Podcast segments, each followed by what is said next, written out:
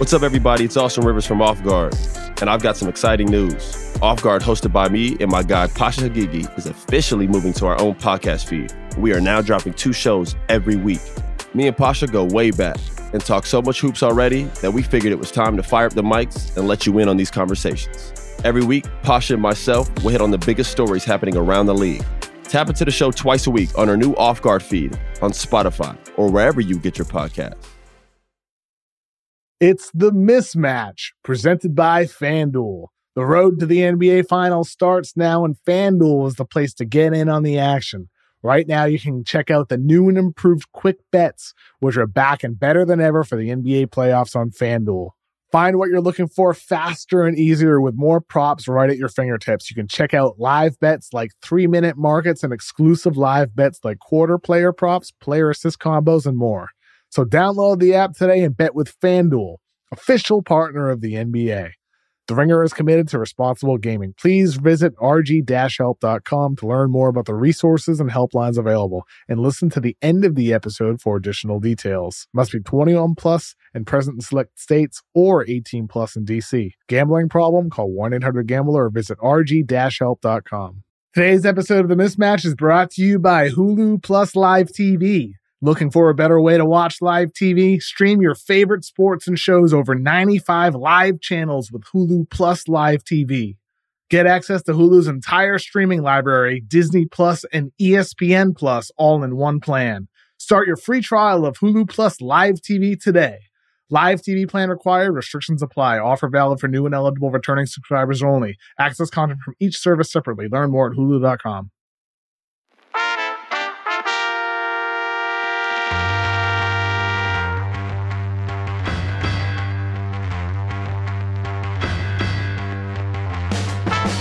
Welcome to the mismatch. I'm Chris Vernon, and joining me on this Thursday afternoon post trade deadline is Kevin O'Connor from TheRinger.com, aka Kevin O'Bomber, Kevin O'Concert, Kevin O'Camera, Kevin O'Climber, Kevin O'Candyland, Kevin O'Blazarian, Kevin O'Killian, Kevin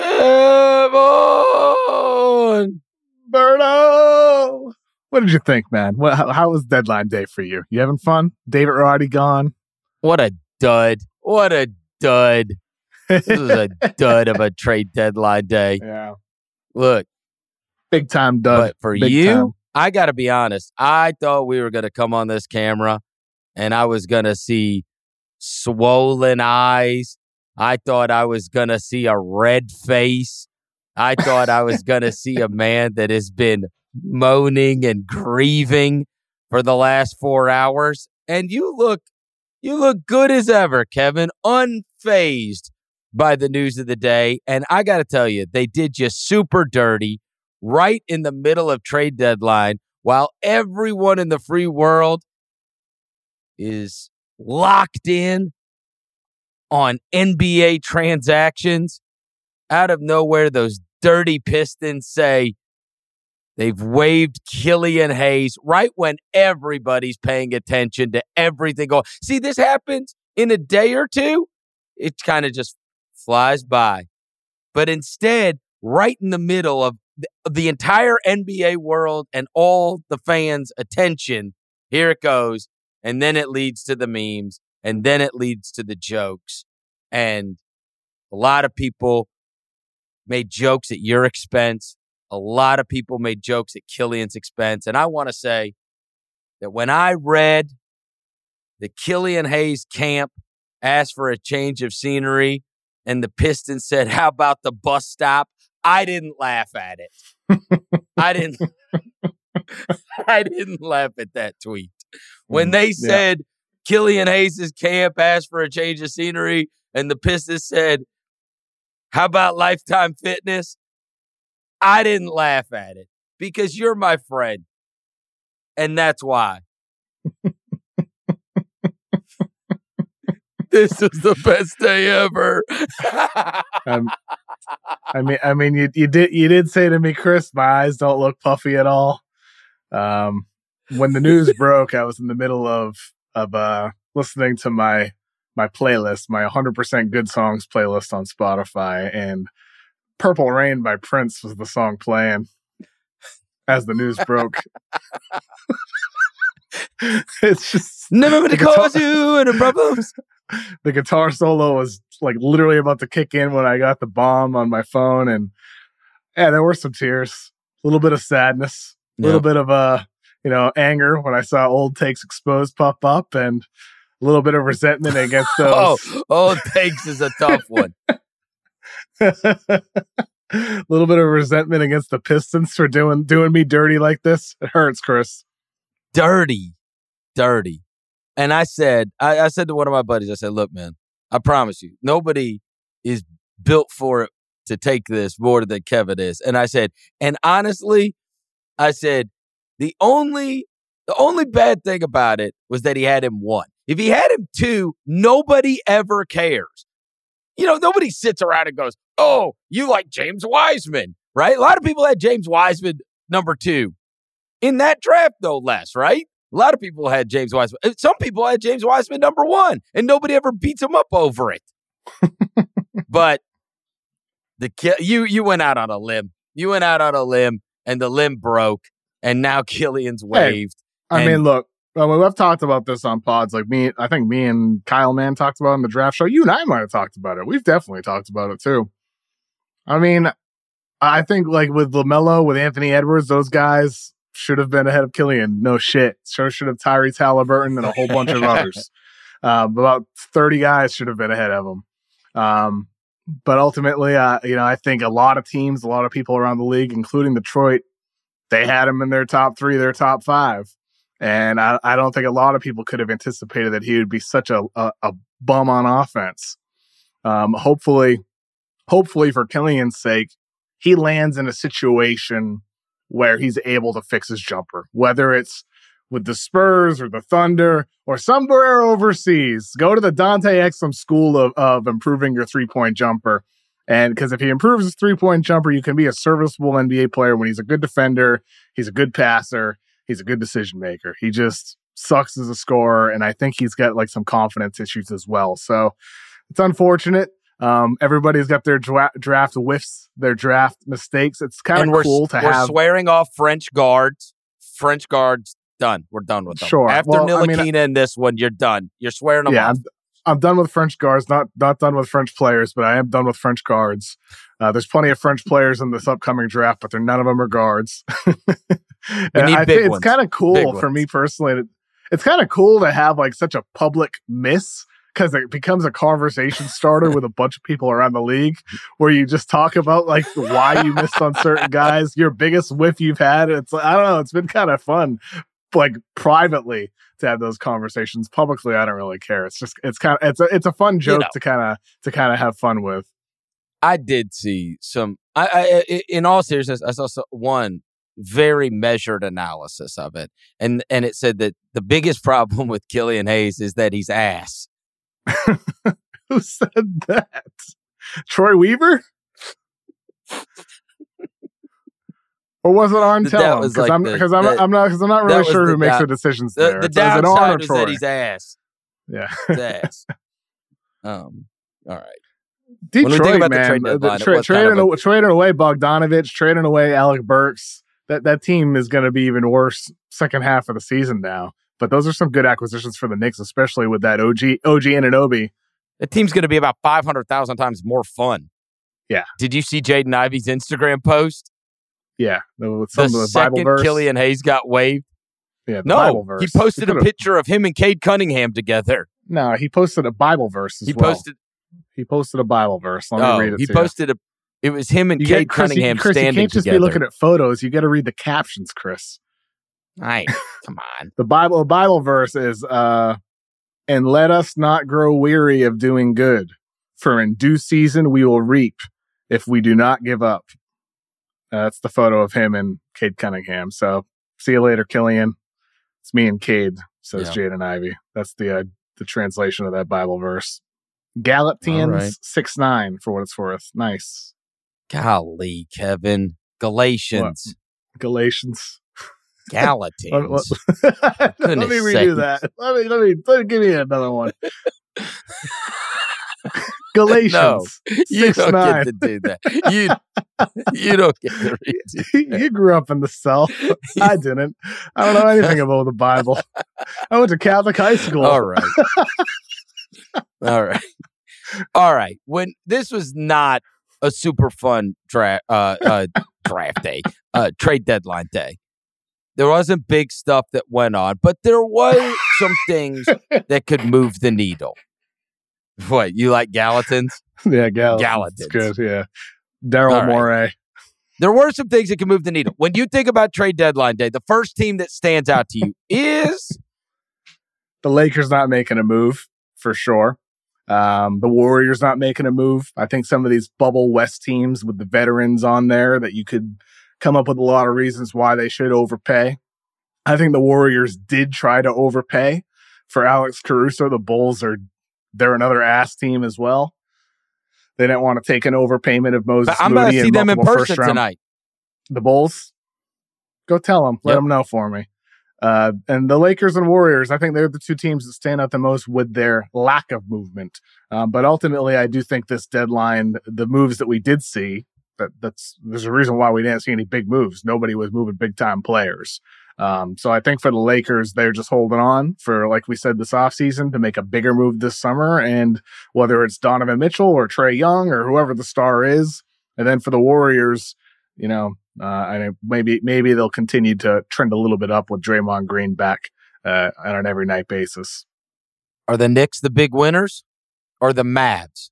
I mean, they're both winners in their own respective ways. I think the Knicks, considering that OG and an OB injury right now for the next three ish weeks, according to Woj, that definitely makes that Bogdanovich and Burks acquisition more helpful in the short term. But I, I'll tell you what, man, like that Knicks rotation, they got once once all their guys are back, including Mitchell Robinson, they got ten or eleven guys.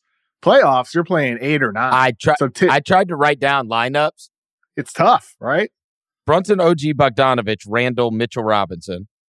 And then you've got Burks, DiVincenzo, Hart, Precious, and Hartenstein.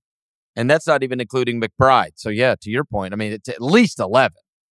At least 11 that they've got. So, I mean, that is a good, solid, deep team. Also enables you to withstand injury, which they're going to have to. They're, they've been playing without Randle. They've been playing now without OG. They will continue to play without Randle and OG. And you're still able to put out a product that can win Yeah. on a regular basis when you're this deep. So certainly when and they didn't they didn't give up anything that matters. I know they were the Knicks retain all of their first round draft picks. Like that's crazy that they get OG Anunoby. Bogdanovich, and, and Alec Burks, and all these guys this season. They still keep all their first, and they because they gave up players, obviously with the OG deal, and players here too. Quentin Grimes is a good player that the Pistons are getting. We know Grimes can be a three and D guy at a minimum. We know he can do that, but now maybe Detroit can feed him some more touches and on ball opportunities over the course of the remainder of the season, like the Knicks did over the last nine, 10 games of last season when Grimes was like a 20 point per game guy for a short stretch, which is why I think for Detroit, it's probably a little bit bittersweet to see Grimes go. Um, but it seems like he just fell out of favor with Thibodeau and Burks and Bogdanovich add some dyna- dynamic scoring next to Brunson, next to Julius Randle once he's back. I think with DiVincenzo's success on that team, it's kind of a, a preview of what it could look like for Bogdanovich and Burks, um, with them being a guy who can go off on any particular night. Well, and in with the Grimes case, they got a better player. OG Anunoby's a better player, and that soaks up in the Thibs world, 43 of 48 minutes. so Yeah. there's just not there's not enough wing minutes to go around once you added Anunoby into the mix. But Grimes is a player for him. He was. They just man. Uh the other one, so the Knicks stand out because they gave up Grimes, Malachi Flynn. They got off that Fournier contract after Fournier requested a trade 10 years ago. Um Arcidiacono, a couple seconds, as you mentioned. Um, the Mavs seemed like the other winner to me. I like the Gafford fit a lot. Uh, I like the PJ Washington fit, and obviously the Grant Williams fit did not work. Uh, one of their free agent acquisitions that you and I were both a fan of. um, reminds me a little of. Do you remember when? Remember when we kind of thought that it was nice for Cleveland to get Jae Crowder, and then it just didn't work with LeBron. Like Jae Crowder just being a stand in the corner, right? Wait for it, then knock down threes kind of guy. It, it it's not what he was. It's not how you get the best out of him, and also then you've probably it's just not the, the best of fits. And I kind of feel that way about how the Grant Williams thing worked as well. That you're not going to be able to get the best of Grant Williams playing how the type of players they need to go around Luka. But I think they found, you know, we'll see on the PJ Washington shooting front, but certainly Gafford fits that mold of all right, now I can play off pick and roll and I finish everything at the rim and I never take bad shots. Like Dan Gafford knows exactly what he is and doesn't play outside of it. And so he'll set the screen, rush to the basket, lob it up. I'm going to try to rebound everything. I'm going to try to finish everything you throw up high in the air. And so having him and Lively for those 48 minutes, I uh whenever you know, they get Lively back full force, I think is uh I like this for the Mavs. I really did. And I thought this makes them better. The Mavericks came out as big winners today for sure.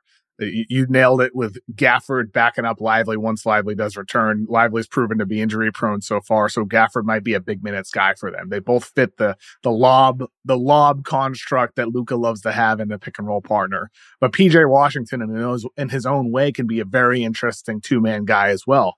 PJ Washington is good at rolling to the basket. He can short roll, make plays off the dribble, make the right pass, dribble into a finish. Or, I mean, he can be a lob guy too. He's not, doesn't have the verticality of Lively or Gafford, but he can catch a lob for you. He can spot up from three. He's like a 37, 38% guy on open three point attempts. He's going to have a heck of a lot of those with Dallas compared to what he had with Charlotte. So I think with PJ Washington, there's a chance here we see the best version of him that we've ever seen on offense because he's not going to be asked to do a lot and he's going to have a guy serving open uh, shot opportunities for him on a on a silver platter. So we know he can be a guy that can go off. We know he can get hot and score 30. He's we've seen him have 40 bombs before. So I think with PJ Washington, he's an upside ad and a guy who raises their floor because of what he can provide offensively and defensively too with the versatility. If Lively's out and you got Gafford out there, you can play PJ Washington as more of that versatile perimeter guy, but you can also use him as a small ball five in spurts. Last year with the Hornets, when he was playing with full throttle effort, playing for a contract, playing for an opportunity, he was way better defensively than he has been this season. He is, I don't think he's been that good defensively at, at watching the Hornets this year, but last year to me is more indicative of what the Mavericks should be expecting as a guy who is an active at rim helper. He can provide, you know, shot blocking inside. He can provide switchability on the perimeter. So Dallas is getting a really interesting two way piece that for, that for the first time is going to be playing in high level competitive basketball games in the NBA. So I'd be I'd be, you know, super, super excited if I were a Mavericks fans today with that, ex- with the two acquisitions they had. Yeah, me too. and and again, not giving stuff up. Mm-hmm. It's a it's a it's a great great trades. Yeah, we look at the Knicks, we look at the Mavs, and they're the ones that particularly stand out. We didn't give anything up that has been helping us become what you know what we are right now, and yet we're now able to add these guys into the mix. And so, yeah, good job by both those teams. A couple of them were pretty confusing as we go through the rest of the trade deadline. For what it's worth, the did give a first round pick for the PJ Washington deal. Just so they did give something. And Grant Williams is a, is a good player. He just hasn't been a great fit with Dallas. So they they did give something.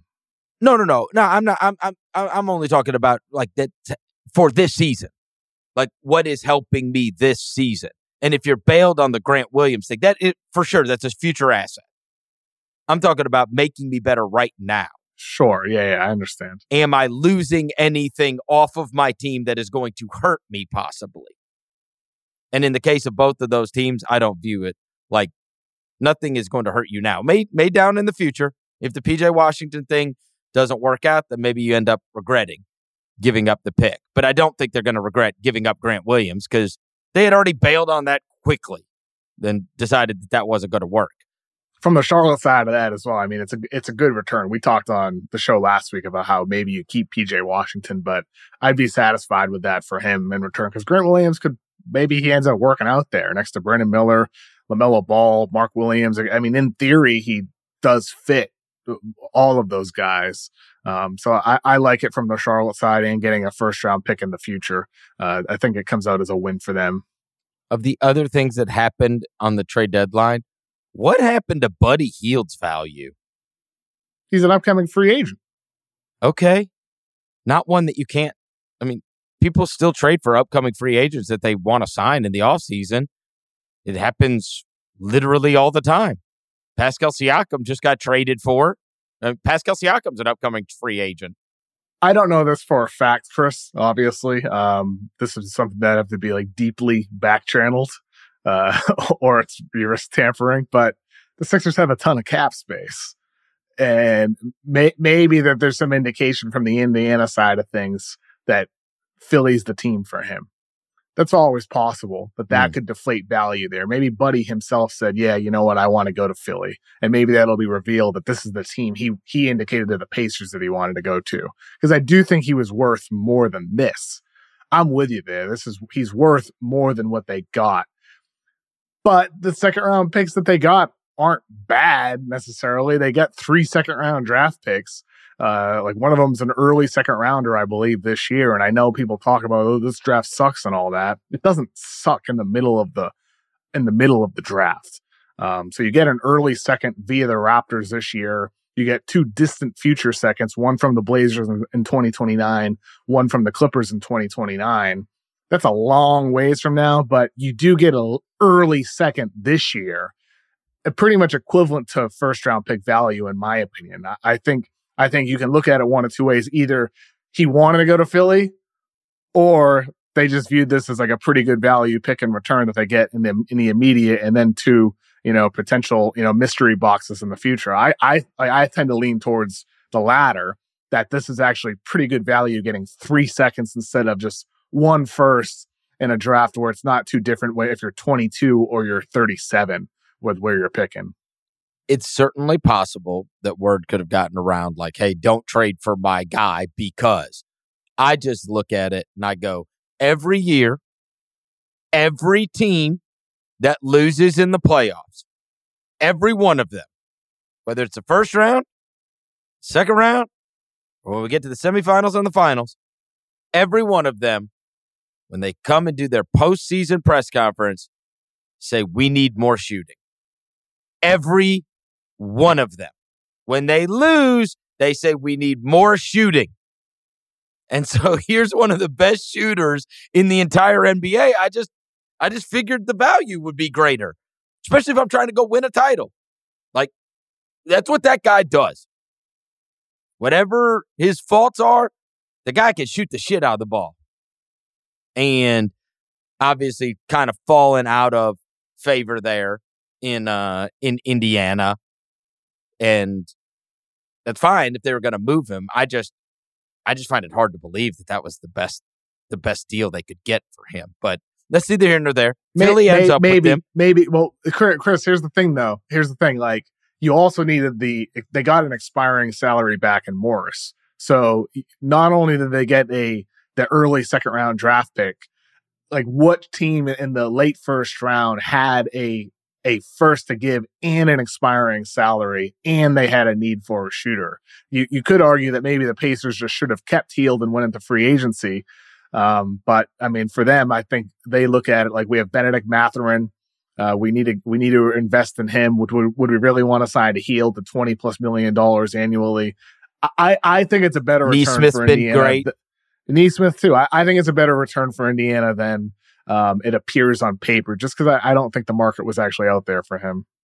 Yeah, I'm just, I, I, I, again, I will accept that. I just am surprised by that when every team seemingly needs shooting, and they turned around and went and got Doug McDermott. so they went and got another guy that could shoot. Thank goodness. So- thank goodness the Spurs didn't get back TJ McConnell in that McDermott deal. Bill, Bill would have been all over me. Why? well, because earlier in the year, I, I was saying to Bill, you're crazy. The Spurs should not trade anything for TJ McConnell. it's, it's like, don't do it. it would have been hilarious if they ended up getting McConnell. Oh, so you were waiting for the details of that trade? Like, please, God, please let it not be TJ McConnell. Yeah. Please. Yep. FanDuel's putting the ball in your court for the rest of the NBA season because right now new customers get $200 in bonus bets with any winning $5 bet. That's 200 bucks if your bet wins. Bet on the NBA with a wide range of bet types including quick bets, live same game parlays, player props, and so much more. So visit fanduel.com slash mismatch and make your first bet a layup. FanDuel, official sportsbook partner of the NBA. Must be 21 plus and present in select states. Gambling problem? Call 1-800-GAMBLER or visit theringer.com slash RG. $10 first deposit required. Bonus issues and non-withdrawable bonus bets that expire seven days after receipt. See terms at sportsbooks.fanduel.com. Yeah, Doug McDermott back to uh, the Indians. Look, Doug McDermott can shoot too. You're looking for a guy that can knock down shots. A guy can still knock down threes. Um, what do you think about Oklahoma City getting Gordon Hayward? Give up, uh, you know, the Bertans contract, Tre Mann, couple other uh, assets, but nothing that was, you know, playing significant minutes for them and acquire Gordon Hayward. Do you like this deal? Gordon Hayward to the Thunder could end up being one of the most important acquisitions of the day. And the reason why is because of the versatility he's going to provide in their rotation. He can either be A, a bench ball handler, a guy behind Shai Gilgeous-Alexander who can help run the offense and facilitate things, or B, he can be that fifth guy on the floor who provides a different look than Josh Giddey. Giddey has improved as a shooter this season, but he's still not a knockdown guy. Gordon Hayward in no way, in no way is an elite shooter, but he's a better shooter than Giddey. So he can still provide some of that connective passing ability that Giddey has provided in that kind of spot up role and that uh, next to SGA, next to Chet, next to Jalen Williams, but he can provide better shooting, more experience. And I, think that type of versatility and that Thunder rotation could could boost the types of lineups that Mark Daigneault can throw out there, and the, with the way he can structure his rotations, depending on the matchup, depending on how Giddey's shot develops. Uh, Gordon Hayward, uh, this is an opportunity for him to improve his own, his own stock too in this situation because he doesn't need to do a lot uh, to make a positive impact.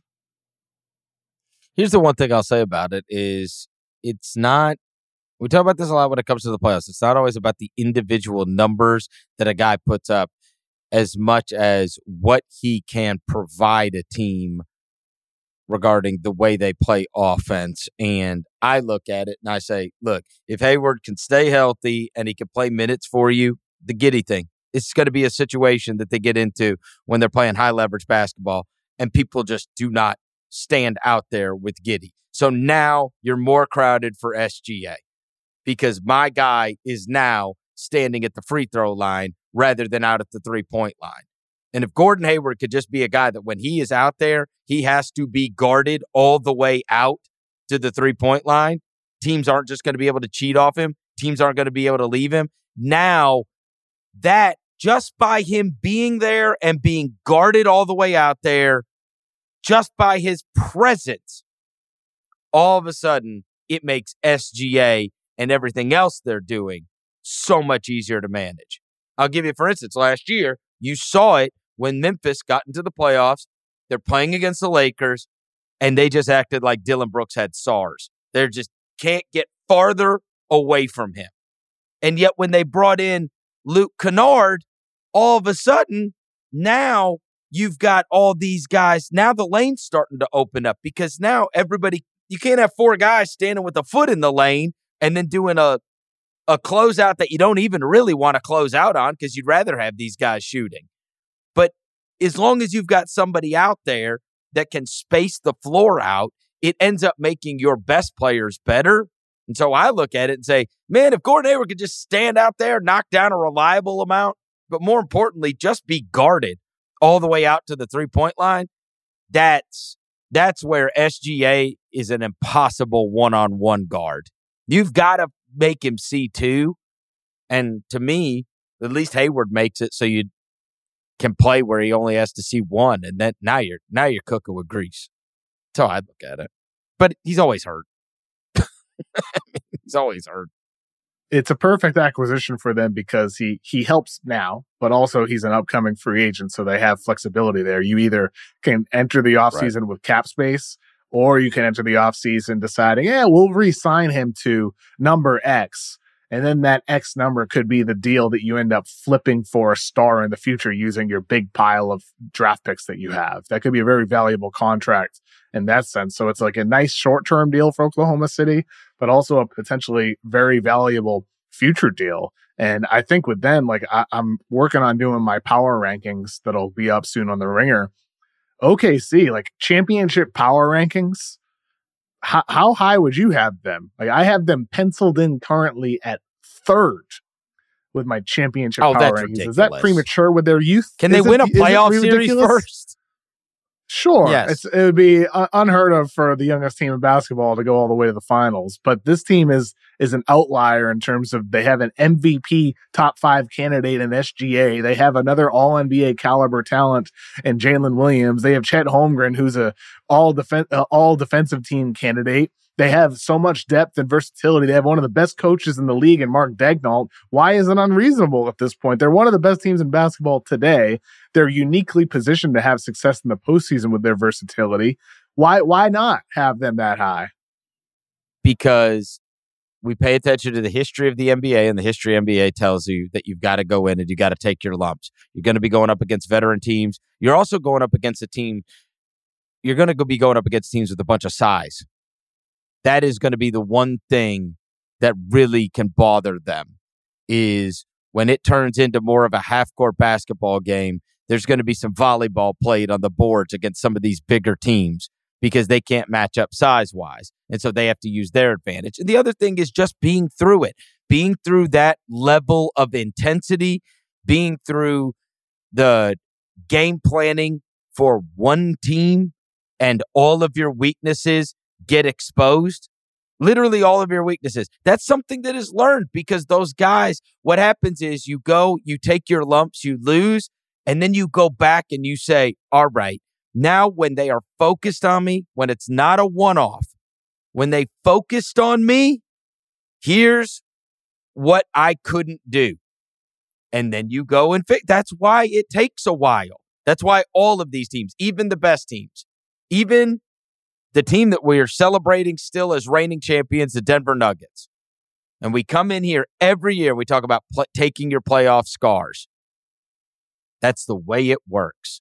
So when you say, why not? That's why. Because we've seen all kinds of great young teams burst on the scene. They still have to, they still catch their scars. It's never an easy road. And most of the time, it's pretty tough. They might, I mean, I'm not saying they can't win a series, but I'm saying by the time you get to the second round and you're down to four teams. But here's the thing I have them behind Denver, I have them behind the Clippers. Is it that unusual, like, uh, like unreasonable to have them ahead of the Timberwolves, ahead of the Suns with all their defensive concerns, ahead of Lakers, Mavericks, Pelicans? I mean, I don't know. Like, I would you really put any of those teams ahead of the Thunder despite their youth in the West? Again, you're not asking me about where they should be ranked in terms of their strength right now. You're of, asking of winning me where the they championship. should be ranked in terms of their. Yes, yes, I would have them below those. Ahead of all of them? In terms of winning the championship. All of them. I mean, Minnesota, Mi- Minnesota, Phoenix, and Dallas. Yeah. Yeah. Wow. Yes. I would say those teams have a better chance. And that is not being disrespectful to Oklahoma City. I mean, look, everybody comes know, on know, here. Chris. I, I, I, think, I think it might be. I think you're underrating them personally. I do. To ask them to win a playoff series first? I think I before think, I'm a hardcore believer that they can win a title. Totally understandable what? based off what of are we history, talking about? But, but do you do you at least agree that for a young team that has never been through it, they are uniquely deep with top end talent and with just quality players across the roster with lineup flexibility and with a great coach. Like they, yes, they haven't been through it, but they are unique in that sense. Do you agree with me there, though? For a young team, they are unique in that sense, right?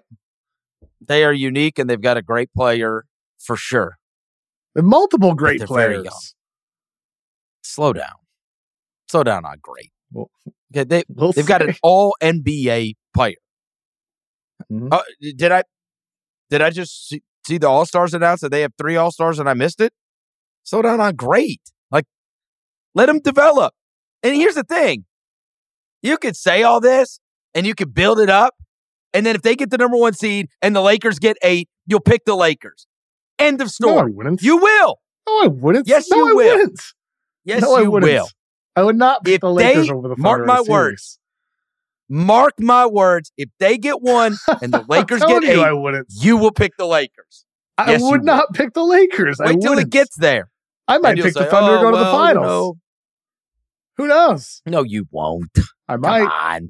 Come I'd on. consider. We'll see how the season finishes. I might. We talk. We talk about. We talk about concerns that teams have, like Clippers' health. Of course, I'm picking the Nuggets to go to the finals today, but Clippers' health, Suns' defense, Timberwolves' endgame offense, up and down the line. Every team in the West has concerns. For the Thunder, the concern is they're young.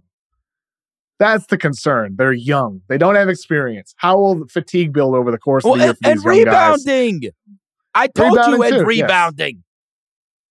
Like that's a big thing when it comes to the playoffs. It is. Possessions go down. The other team has the ball more, a lot more when it comes to the playoffs because you're they're playing volleyball on the backboards. Like that's the other thing.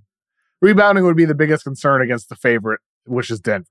Against Minnesota, of course, like it could be an issue as the series goes seven games, but I still think the Oklahoma City Thunder could beat Minnesota in a series for sure. I do. They have two of the best ISO scorers in the league in SGA and Jalen Williams. They have um, incredible versatility and lineup depth. I, I think Oklahoma City is a real threat. They don't have Rudy Gobert. of course they don't. oh, there's only one team with Rudy Gobert, the Minnesota Timberwolves, number one defense in the league, with the best defender of this generation. yeah, and you just picked them to lose to the team that's never won a. A- Again, I'm just like you just got to prove it. They're a great story, fantastic season, great team. Playoffs are a different deal. You Yeah, got to go to the playoffs. but- and you got to win in the playoffs. I, I I'm I'm with you. I'm with you. I get it. I understand, but it's not like we haven't seen a former Oklahoma City young team go very far before as well. They didn't win at all. They lost. They got destroyed in the finals, actually.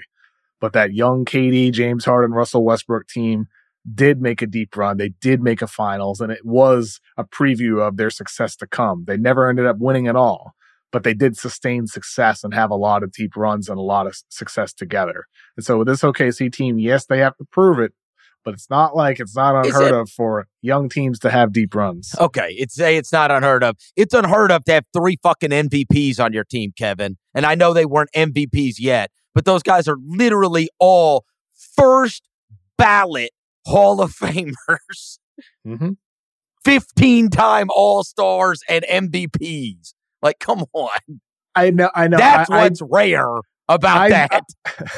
I, I, I think you're. I think the guy. mean, I think. I think. talking about? I think the I think the guy you're underrating most here is Jalen Williams. Jalen Williams, if he weren't sharing the floor with SGA so often, would be a 25 plus point per game guy already. He would be.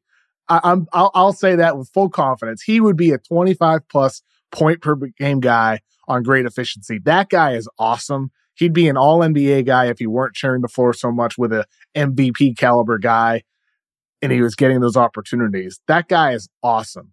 Chet already really good. We, like we, we don't need to rehash this. There'll be plenty of times to talk about Oklahoma City, but I think I think that to bring it back to their big deadline acquisition, it was smart for Presti to do this because he gives his team a greater chance of actually exceeding those expectations this year, while also maintaining all of their future flexibility, actually even increasing their flexibility with that Hayward deal. So Oklahoma City, one of the winners of the deadline for damn sure.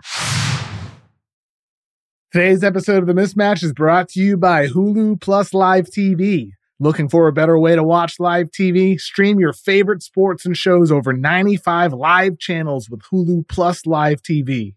Get access to Hulu's entire streaming library, Disney Plus and ESPN Plus all in one plan. Start your free trial of Hulu Plus Live TV today. Live TV plan required. Restrictions apply. Offer valid for new and eligible returning subscribers only. Access content from each service separately. Learn more at hulu.com. Today's episode of The Mismatch is brought to you by USAA Insurance. When you're a homeowner in the military community, peace of mind is priority. And USAA Homeowners Insurance has the award winning service to give you just that. They'll help you protect your home and what's inside of it at the high standard their members have grown to expect. If you have to file a claim, the process is transparent and easy. And you can do it all right in the USAA app. And they offer many discounts to help their members save. That could put your wallet at ease too. Visit usaa.com slash homeowners to learn more. Eligibility restrictions apply. USAA means United Services Automobile Association and its affiliates. San Antonio, Texas. All right. Uh, Milwaukee got Pat Bev. What a big nothing deal this is. I, I don't understand why. Like, he was so ingrained with Philly, though. Like, always pumping up Maxey, always Yeah. pumping up Embiid, always like, like being their little chihuahua, you know, and getting in the mix, and getting in people's faces. And I, I mean, him having to smooth it over with Damian Lillard is hilarious. Truly hilarious because it was just two weeks ago that they were at each other's neck. And obviously, they're the clip that was going around everywhere of Damian Lillard saying, I'll beat your ass. So they got some smoothing over to do with that. But you don't care about that deal at all. You think it's a big nothing. I mean, look, for the Sixers side of things, they could not score anytime Beverley Kev's was going to be in the mix in the playoffs, Kevin. He's going to do something. Yeah, Be- Beverley. The, the Sixers couldn't score anytime Beverley was on the floor. Um, I understand moving off from him. Cam Payne provides better shooting, better ball handling. He's a better fit, in my opinion. He's not a dog like Patrick Beverley. Um, but I mean, ultimately, I think it's a better fit for them, and it's also a better fit for the Bucks. They they get a dog on their team. They get a better point of attack defender who can provide some energy. The concern I'd have for the Bucks side of things is that Doc Rivers sure as hell does love playing veteran players. This is just another guy playing ahead of Oh, Andre boy. Jackson, who's better than Patrick Beverley already, uh, like in terms of talent level. Beverley's just more proven, more experienced. Uh, but I, I hope Doc eventually gives Andre Jackson some opportunities. I think he's fully deserving of them. How about the Suns? Add Royce O'Neale. I saw you liked that deal. And then they added uh, our buddy David Roddy from Memphis in another deal. So they added some uh, some wings there to go along with uh, Booker, KD, and Beal. I like the Royce O'Neale acquisition. He's an he's an upgrade. It's kind of a good consolidation trade for them, and they keep Nassir Little as well. Um, but Royce O'Neale, he's a solid three point shooter. He's very good at attacking closeouts. He, you know, hopefully he can get closer to what he was defensively in Utah as a solid overall defender. He's not great. He's not a stopper by any means. I don't think defense really matters for the Suns at all. They just wanted the better fit offensively. I think I'm sure Vogel will talk about the defense O'Neale provides. It doesn't matter. It doesn't matter. It's it's it's about optimizing that offense and further increasing their efficiency on that end of the floor, creating more half court defensive opportunities the more you score. Um, and I think Royce O'Neale helps fit as a as a glue guy in that situation. And with David Roddy, do you think do you think he does add something defensively to that team? Because shooting wise, that is not panned out for him. He's a solid, smart player, but he's not a shooter by any means. But defensively, does he? No. No, you don't think so? I've been super disappointed with the shooting because no, no, no. I do think like I think he's again a dog, a guy that's going to play hard, a guy that's going to take every assignment he gets, you know, super seriously, a guy that's going to crash the boards. I think I think he's actually good to augment stars. Mm-hmm. You know, I it, we talk about guys like having to be connectors in the league. I think that his situation, not unlike probably the Grant Williams one or the Jae Crowder one we talked about before, which is, you know, a place like Memphis is built for drive in, touch the paint, kick it out to threes, right? That's how you're going to that's how you're going to exist around Ja Morant. And it's like, and and I wish he could have turned into a guy that you kick it out and he gets that butt naked three and nails it, but he doesn't. He misses it, and he misses all of them like routinely. And I do think that in Phoenix, you don't have to do any shooting. You don't have to be the one shooting the ball, right? You go and you set the screens and you dive to the basket, and you do the dirty work, and you take some kind of assignment. Um, the guy's always going to play hard. The guy's always going to play with energy. And I hope that, you know, he started hitching on his shot this year. We've seen this happen, and I know you're you're big on noticing this.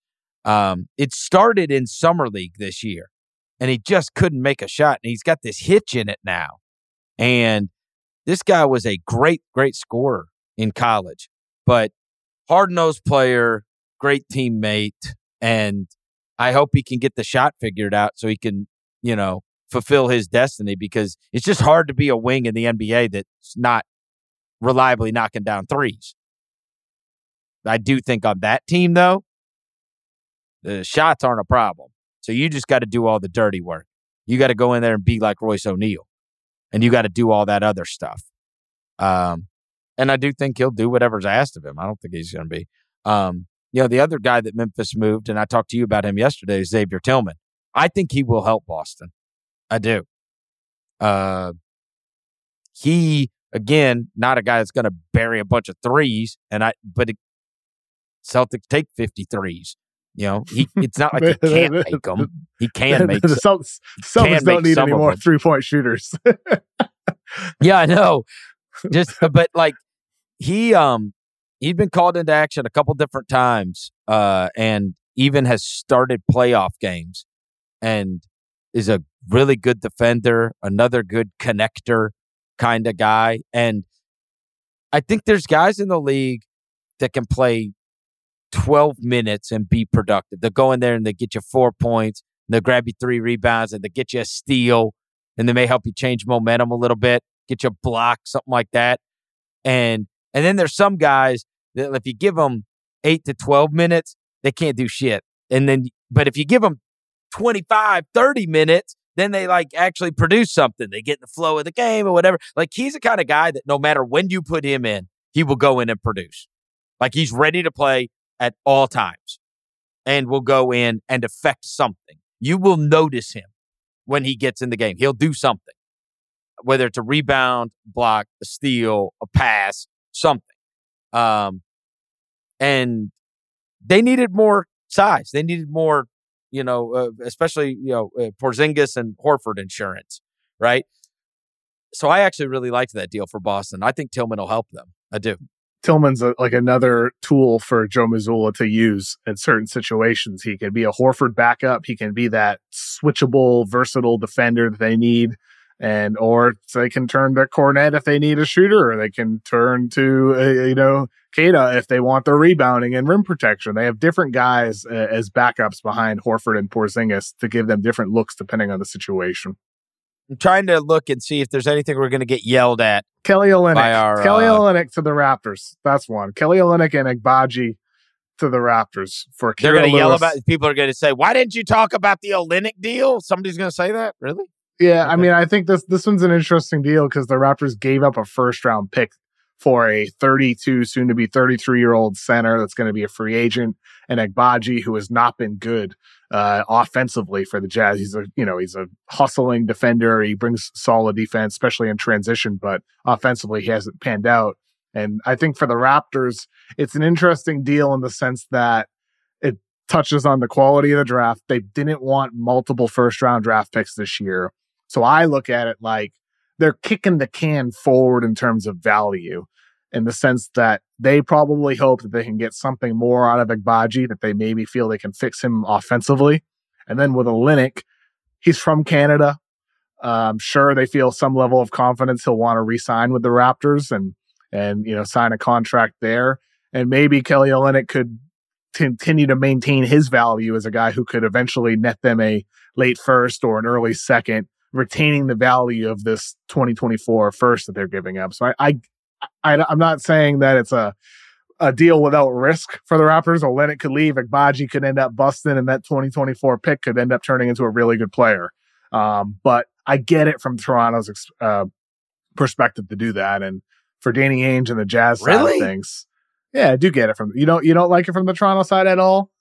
They did this shit with they did it with Jakob Poeltl last year. Like, what are you doing giving up picks for these centers that don't move the needle I know, you? but they already have a pick in the top 20. They might retain their own first, depending on where it goes. Uh, it's top six protected going to San Antonio. Like, do you want three first round draft picks this year? Probably you don't want three. You still have one or well, two. You don't have to exercise all of them uh, tomorrow. Of course not. Like, you can get to the draft and still move stuff. Olynyk's a solid player, man. And Agbaji has he is. Agbaji has shown plenty defensively. He just hasn't panned out off offensively. Yo, if Danny Ainge is trading me him, I don't want him. Danny Ainge just got to look at him. It's not like Danny hasn't been wrong though. Danny's been wrong too. Everybody's every everybody's been wrong. Is there somebody that Danny Ainge traded away that it came back to bite him that I don't remember? Yeah, Kendrick Perkins for Jeff Green. Okay. All right. It's a good one. Jeff Green was it's kind of weird. I think he, he's still playing, isn't he? I think Jeff yeah, he is. The he's with the Rockets. still, he just won a championship with the Nuggets. still playing. yeah. So was he wrong? he was he well, was wrong at the time. It was wrong at the time, considering you know injuries happened to their center rotation, and they really could have used Perk. Um, but right. that, that that deal always comes to mind first for the mistakes. He offered four first round draft. Picks. That's the picks. one that came back to haunt you. Really? I mean, I don't know. Uh, he he, he offered four first round draft picks to go get Justice Winslow. The deal didn't happen. Yeah. Um. So. No, you're yeah, right. Yeah. It's Sometimes like it's the deals you don't make. I'm not saying he's infallible. Yeah. I'm just saying if he looked at this guy and then is like willing to get rid of him already, I'd be worried. Like, why doesn't he want him?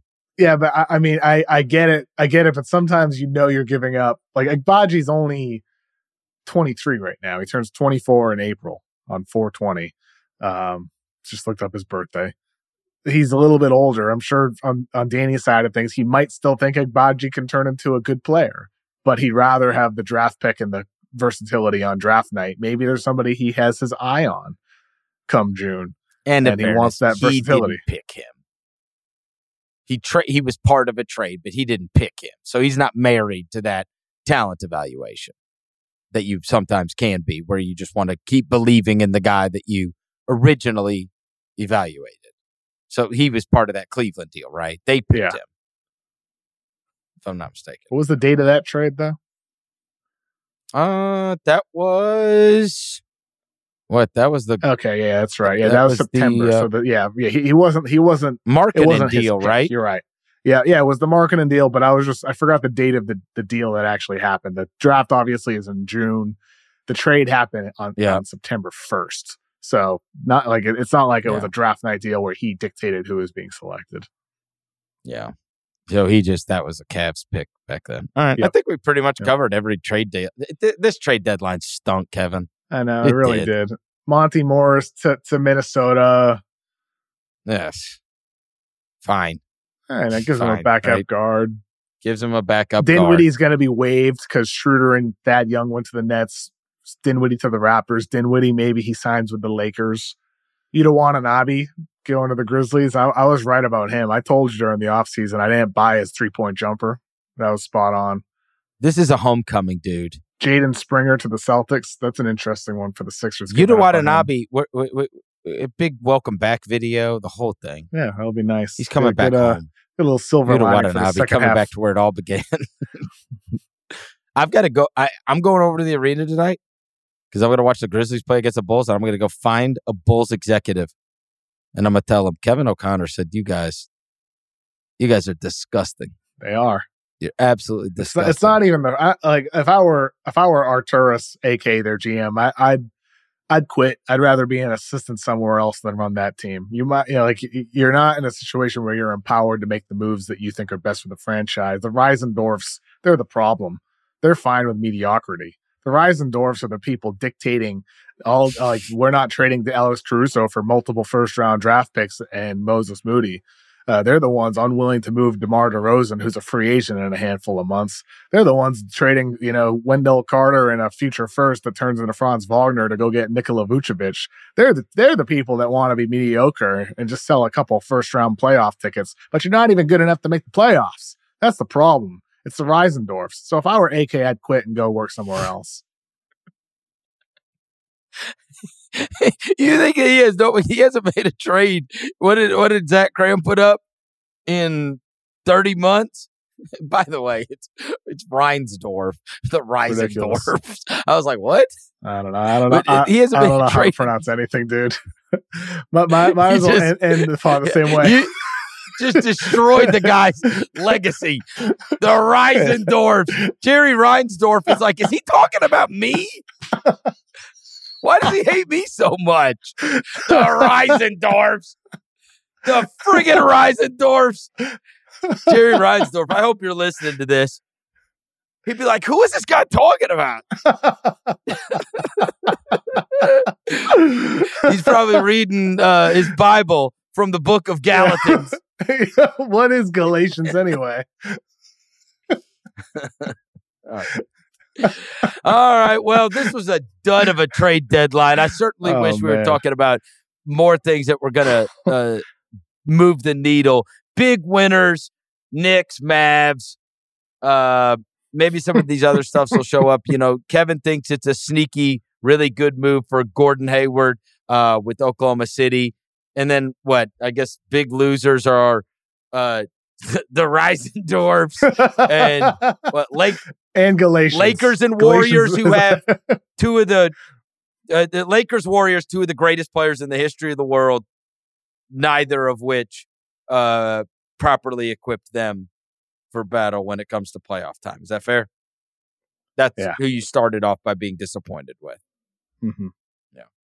It does suck that they don't have the goods. Curry or LeBron probably don't Yeah, not have the, the, probably do not have the goods to be able to go and compete at the highest level with It's, them. it's really crazy at their age. It's too bad. Yeah. All right, Kevin, it's always a pleasure. Thank you to our executive producer, Jessie Lopez, as always, and I will talk to you next week. Have a good night, Chris. Enjoy the game. Bulls are ass.